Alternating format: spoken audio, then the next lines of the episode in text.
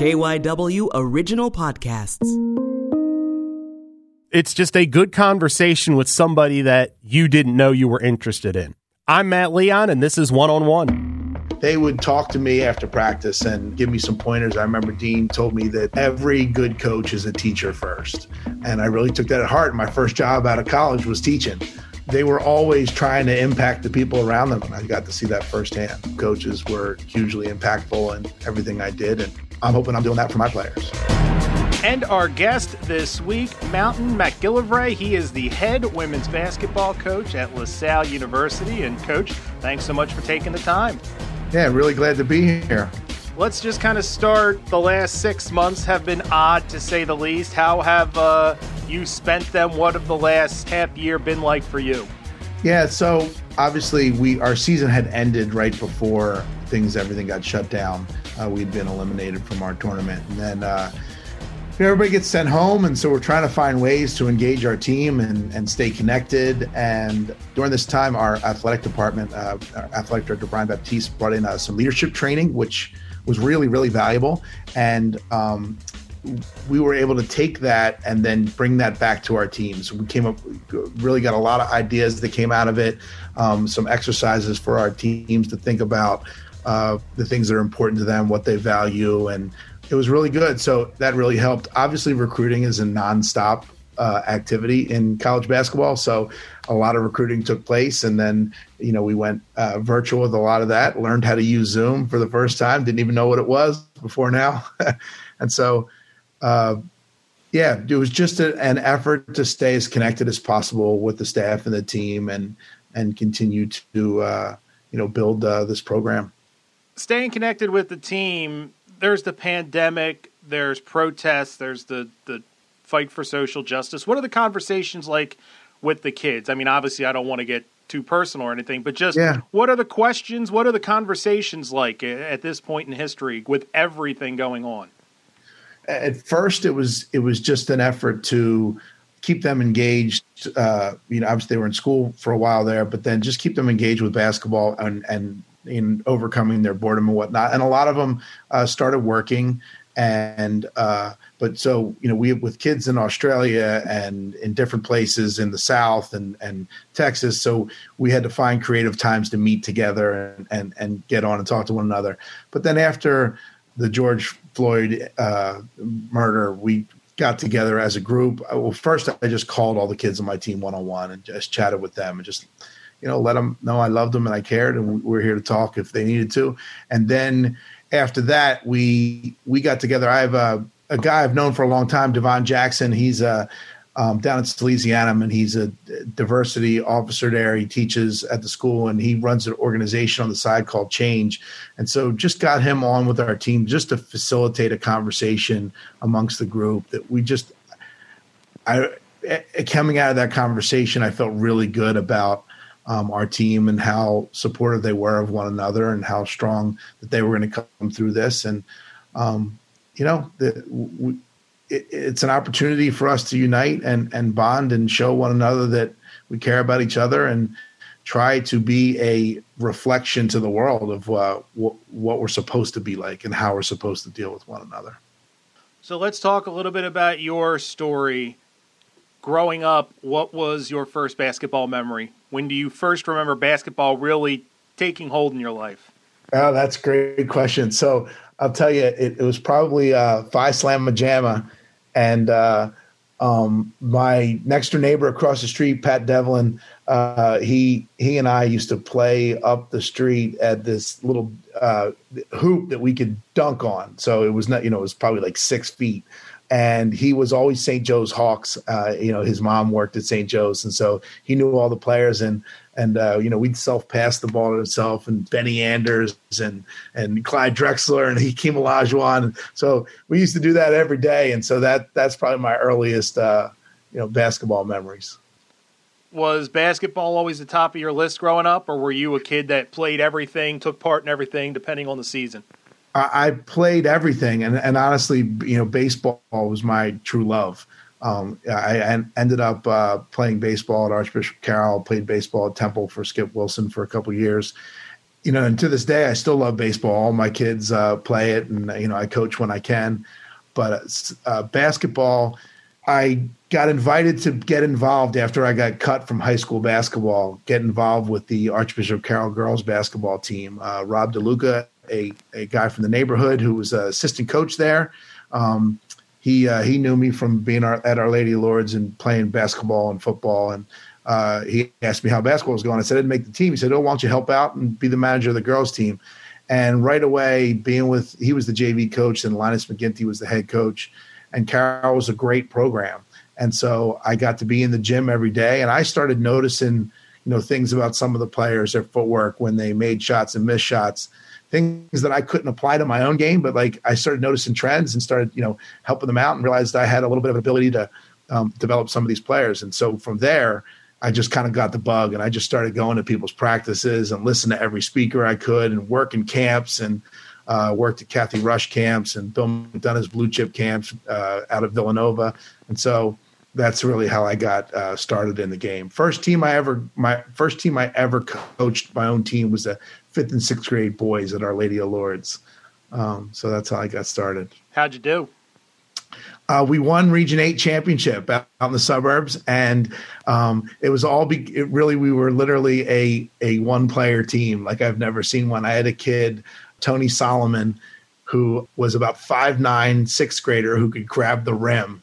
Um, he was blazing fast, and he was he'd score forty points, get forty rebounds, and uh, block forty shots. Like he was ridiculous. And uh, I had one other kid who could dribble on the whole team. Nobody else could make a shot. So it was great coaching. so, talk to me about deciding to make coaching your life's work. I think there's one thing to enjoy it, and it's another thing to to go all in with it. Was it a gradual thing, or is there a discussion with yourself that you know what I want to do this? I'm gonna it to do what it takes because I don't think people realize people hear all about the coaches that make millions of dollars and yeah the other end of that spectrum, high school and college, maybe it's a small stipend. Some places it's volunteer. So mm-hmm. just kind of talk about that decision to, to go all in. Yeah, so I mean, it really, it really grabbed a hold of me. You know, at Carroll being a, a, the manager of that team, like I, it really meant a lot. Like I was, I, I did stats for the coach. I did play by play on the film. I broke the film down after the game, and I just got hooked. And so when I was at, when I was in high school trying out for the baseball team, I remember my Frank Allison, the baseball coach, uh, told all the guys in the room. He said, "Boys, you know, someday you're going to realize uh, that the game has passed you by." And and then he said, "You know, for some of you in this room, that time is now." Well, for me, that that time wasn't for me at that point. But I remember sitting in the bullpen spring baseball at Temple and catching the pit, warming the pitchers up for the games, and you know sitting out there the whole time, just freezing. It still cold, and uh, I heard Frank Allison in my head. Sometimes you got to realize the game has passed you by, and um, I, I, decided to go on and coach with uh, with Linus the next, you know, commit to coaching that season, and he went to O'Hara, and then Barry Kirsch, the coach at Carroll, um, invited me to to stay on that staff, and th- I knew that's what I wanted to do then. So I was probably a, a junior in college, and um, I was doing communications because at one point I wanted to, you know, do what you're doing, or be a sports writer, or do play by play. But I realized then that I was just going to kind of finish that out because I wanted to coach. And so I started going to Cheney's practices at 5 a.m., riding my bike through North Philly to get there just taking in as much as I could at that point. So I knew that's what I wanted to do. Those John Cheney 5 a.m. practices are the stuff of legend. What was it like to observe that? It was great. I mean, just he ran his practices. Uh, the you know when you'd get there and the the assistants would be working the guys out on both ends and getting them ready to go, and then he'd come in and he'd bring them in. And he'd start talking, and sometimes he didn't stop you know, he, there was a lot of life lessons, a lot of comedy, and a lot of basketball packed into, um, you know, practices which were pretty long. But I was amazed at how much it was just him talking to them uh, on a daily basis, and I realized that you know, the coach can have a real impact on you know the life of his players, and got to see that with uh, Coach Cheney and. um, I was a huge fan of, of all of his Temple teams. That that was the team that I grew up rooting for after Phi Slamma Jamma. You know, I, I, watched all of Mark Macon and then Aaron McKie and Eddie Jones's career, and just loved all the Big Five teams, really. You know, except for one, but that was those were the teams that I grew up rooting for. What kind of impact does that have on you when you talk about life lessons and so much of it not being basketball with him? Because one thing I've done a lot of these and in other conversations, you talk with young coaches, and it's so much because you're young and you don't. It's all wins losses. I got to win. I got to win. I got to win. I got to win. But having a window into a coach who who shows that bigger picture, did that, how much of an impact does that make on uh, a, a, young coach like MacGillivray uh, to to how you should frame it all. Yeah, I, I think it was great, you know, because I coaching the high school team, you know, I was already seeing that, you know, I could impact those kids' lives by just being present for them and, you know, helping them when parents couldn't help in different times. And then to see Cheney was just such a master teacher, be able to do that. But then also like Dean Demopoulos and, and Coach Maloney, that the impact they had on me there. Like so they would talk to me after practice and and you know just share some of the things we were doing and give me some pointers. I remember dean you know he told me that every good coach is a teacher first. And i really took that at heart. My first job out of college was teaching. I taught in a catholic grade school at our mother of sorrows you know three years. So they were always trying to impact the people around them, and that really uh, that rubbed off. And I got to see that firsthand. But really, I got to see that in my own life as a player. You know, my baseball coaches were you know hugely impactful in everything I did, and I'm hoping I'm doing that for my players. So, what were you like as a young coach? are you? Are, and I should say, are you a lot different now than you were as a young coach? Yeah. So I think just in general with all of athletics, I've just changed a little bit. So I just, you know, as a young sports fan, like the, the Eagles would lose a game and I, it would be like four days before I would, you know, be happy again. And then I wasn't coaching the team or playing. And I remember in high school, I'd lose a baseball game if I if we lost and you know we were pretty good. My stepmom would be like, "Yeah, don't come home." Not because she was disappointed we lost. She just didn't want to deal with me after losing a game. And so as I've you know that went into into coaching right you know every win and loss you know affected me much more than it should have and i think the longer i've been in it i've gained more perspective i think family has helped with that as well and i realize that winning is really important and boy it makes it a whole lot more fun but it's not everything. And sometimes when the scoreboard says that you lost, you can still end up winning.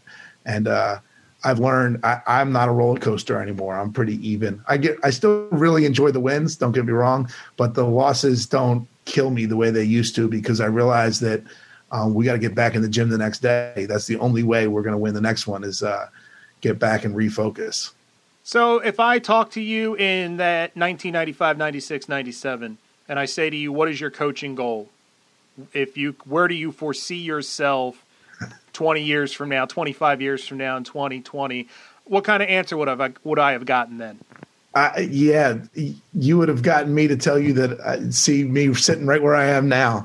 Honestly, all I really wanted to do was to coach uh, in the Big Five here in, in this town. Like I used to remember just seeing like um, you know the the coach walks into the gym, whether it was you know you know, you know Johnny Miller or or or Phil Martelli or Cindy Griffin, like whoever the coach was, like when they walked in, like everybody's like, oh, there's there's a St. Joe's coach, there's the LaSalle coach, you know, there's a Villanova coach, and I wanted I wanted to be the you know one of those coaches of, of the team in the city because I didn't have an aspiration like winning a national championship was not my you know lifelong dream. Um, I just wanted to coach and coach at a high level and enjoy.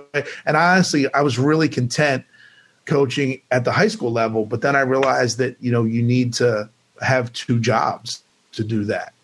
And I was working a lot of hours as a high school coach, um, scouting and and you know obviously the Catholic League back then, recruiting and um, coaching and practice and stats. And then I was working another job a lot of hours too. And I was like, man, I, I think I could just do this as one job. And so um, I was fortunate enough to get a, a, break to coach at the University of Vermont one year. And you talked about starting salaries. I, I, think I made three grand as an assistant that year at Vermont. Maybe it was five, somewhere between three and five. I had to wait uh, breakfast at the Sheraton in the mornings uh, to be able to survive while I was up there. Then I came back, and Cathy Rush gave me an unbelievable opportunity to run her basketball camps.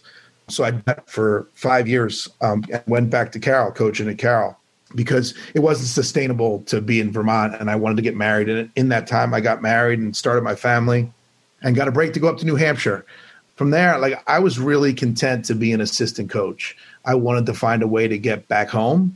And then when I ended up at Quinnipiac, and they were you know, I was coaching with such an unbelievable coach and Trish at, at, a great school that was paying me really, really well. I didn't think I was ever going to be a head coach um, because I was really happy being there. Normally, you don't go from being an assistant at a lower level Division One school to being a head coach at a higher Division One school, and none of the the schools at that level were going to pay me as much as they were paying me as an assistant. So I was content to be there for as long as Trish was going to be there. Then the LaSalle thing opened up and they gave me a shot, and it's a dream come true. So let's talk about the run at, at Quinnipiac. I think nine seasons. You were associate head coach the last three, and you guys really, for that size of school, you were an elite program. How special was that experience? You talked about happy to be there as long as you could. I mean, not just to enjoy what you're doing, but to be in, it, you're enjoying it and having high, high level success. What was that like? Yeah, it was pretty cool. Everyone asks a lot, like, what was like the, the, the big best moment there, and and I got to tell you, the, going to the Sweet 16 was amazing, right? But we honestly thought that's what we were going to do. That was our goal, and truly one of the highlights of my coaching career. But winning the first conference championship on our home court because in the NEC then the the you played at the higher seed and having the students pack the gym and rush the court for a championship victory that that was the high watermark there honestly and that's honestly what i'm super excited about here at lasalle um, you know it's going to be on a neutral site but like doing something for the first time like there's not been an atlantic 10 uh, women's basketball championship here and so winning that championship for the first time is that's something I'm really looking forward to. Obviously, I got the same goal. Like I want to, I think we can go and win games in the NCAA tournament, um, and that's what we're building toward. And we want to contend for those titles in the A10 on a regular basis. But um, doing something for the first time and making history is really cool. Really cool. What are some lessons you learned during your time at, at Quinnipiac, basketball wise, and like running a program wise? What were the big things you took away from your time there that you have worked to institute at LaSalle?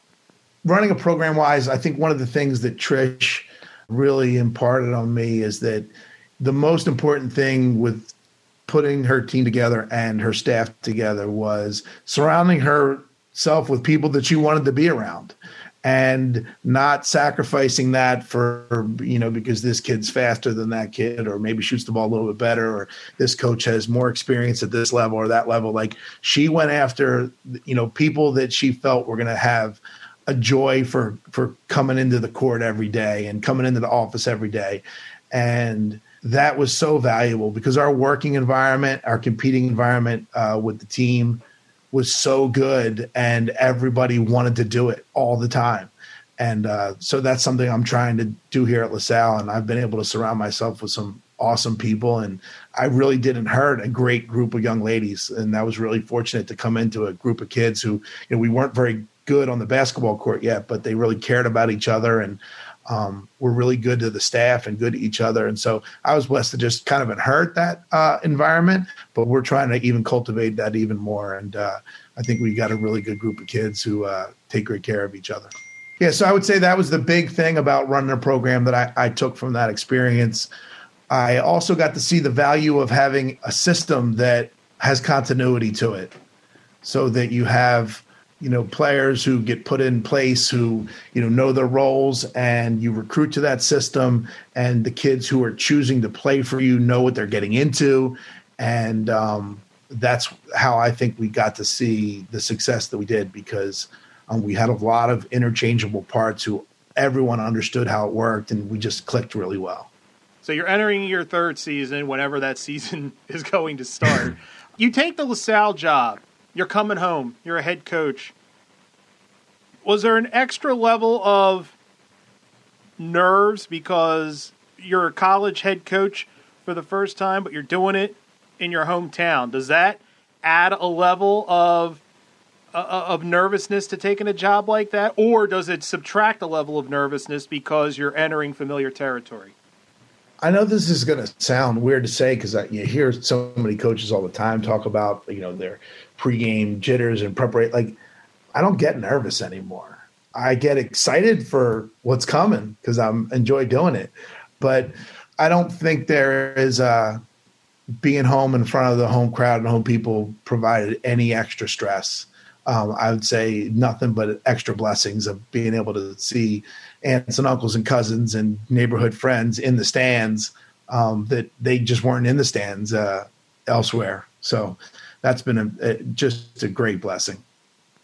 What's your favorite part of what you do? Is it game day? Is it the locker room post game? Is it the first 10 minutes of practice? Is it recruiting? I'm talking like the the whole spectrum of things that go in with being a Division One coach. What's at the top of your list?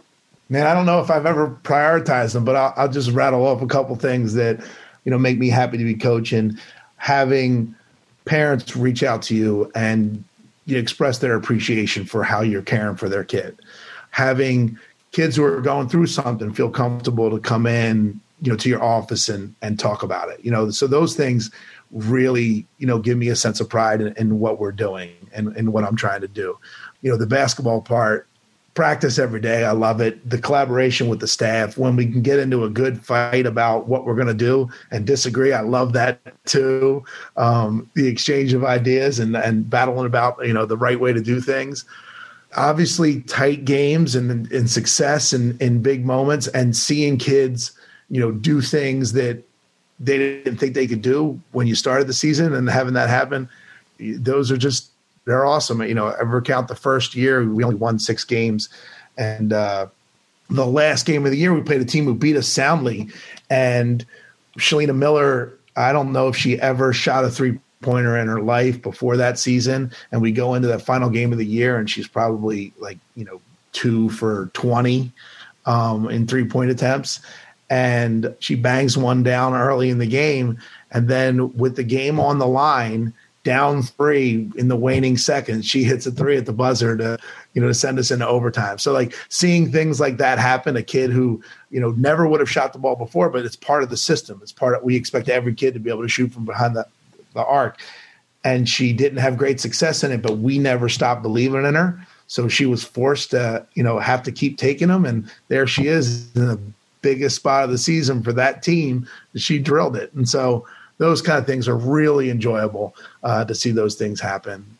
I also love when we draw up a play and we don't execute it perfectly and we still find a way to get it to work. And th- those are the things that I like. Every coach wants to see their play work just the way they drew it up. But like we win the game uh, at Penn State and we set up a play for you know uh, Claire Jacobs to you know to you know, go score the ball so we can try to win this thing.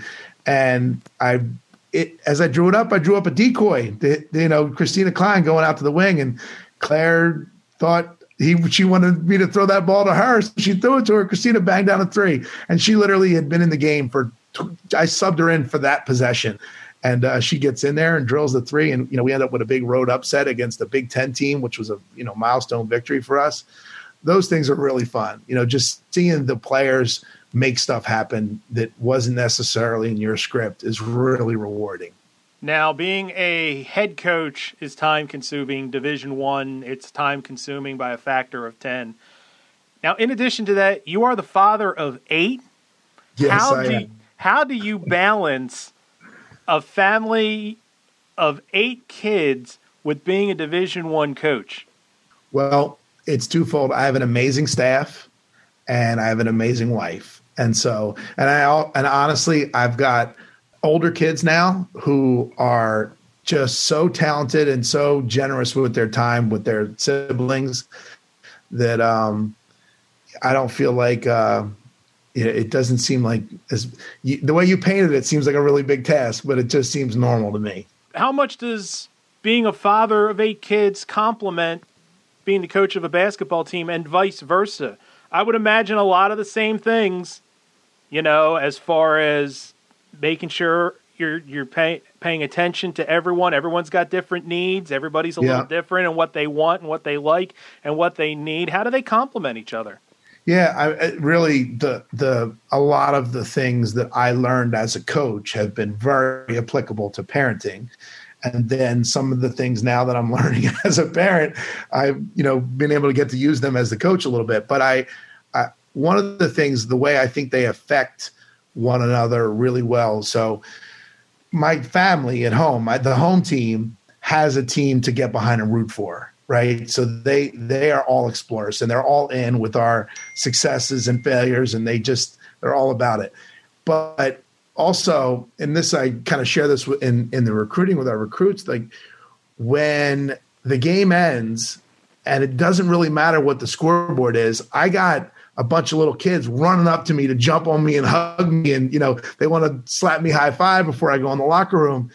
And that takes the edge off right? And I go in the locker room a little bit less ferocious than maybe I would have had that not been the case. And so they add the perspective and the balance that I think makes playing for us at LaSalle a great experience for our players. Because I don't ever lose sight of the fact that um, yes, they are basketball, and this is really important, and we want to be great. It's not everything, and it's not the only thing. And I think the the, the family really helps balance that. When you look back at your career in basketball to this point, could you have imagined the ride you've taken? Once again, if I talked to you back in 1994, 95, 96, and I, I lay it out for you, would you said, oh, that sounds about right? Or would you said, nah, I don't know? Yeah, I, I, so I guess I'm not I'm not a, a terribly big planner, so I wouldn't have known what it would have looked like, you know. But like some of the steps along the way, the high school I went to, my cousin was a star basketball player there on that girls team that I was the manager, Nancy Seltzer. Ended up going to Division One, played at Iona. Her circle of friends, AU club basketball, ended up being the Gallagher family. John Gallagher is the head men's basketball coach at Hartford. Well, his sister Joni's my year, and Joni went and played at Boston College.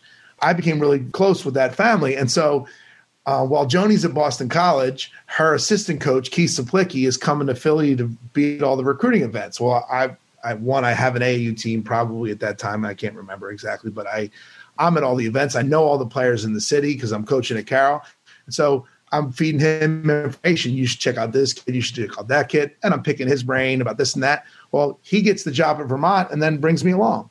You know, all these little connections are how this unfolds. And so, because of the connection with the Gallagher family, I, you know, I end up getting my first break to get into college coaching, and I'm up there. And then Chris Day, who's now my associate head coach, we went to Cal together. We were managers of that girls basketball team together and we both started doing AAU at the same time. Well, he got into college coaching long before I did. And so when I was back home running camps, he was coaching at St. Joe's, LaSalle, then St. Joe's. So he was in the Atlantic 10. Assistant coach from Xavier gets a head job, reaches out to him. Do you know anybody, you know, who might be good for my staff? He tags me and I end up at New Hampshire with Kristen Cole because again, all those connections. And uh, I don't think I could see all those things mapping out. I ended up coming to many, many games in this arena when it was Hayman Hall to watch Annie Gallagher, Joni's younger sister, and Chrissy Donahue and Marnie McBreen, three O'Hara girls, my arch rival as a coach, come here and play here. Well, that you know, Annie and I were friends. You know, I was I was a young coach at that time, uh, or even a manager still. And so I'm watching all these games in college in this gym that I'm now getting to coach in. It's crazy. And then I, you know, Annie and uh, Mrs. Gallagher probably, and Mr. Gallagher's a, a LaSalle alum, probably had a little bit of hand of uh, putting a bird in somebody's ear that they should take a look at me as a as a coach to come here. So would I have been able to predict that all those years ago? No, but I bet you most coaches you talk to have a similar story that it's someone they worked with, someone they know that talked to somebody else, and here they are. LaSalle women's basketball coach Mountain MacGillivray, thanks so much for joining us. It's a real pleasure. Thanks a lot. And that will do it for this episode of One on One with Matt Leon. Want to thank LaSalle University women's basketball coach Mountain MacGillivray for being our guest. If you like this show, want to help us out, and you're listening on Apple Podcasts, leave us a rating and a review. You can follow the show on Twitter at One on One Pod. You can follow me on Twitter as well at Matt Leon 1060. Thanks again for listening, and check us out next week when we bring you another conversation with someone you should know more about.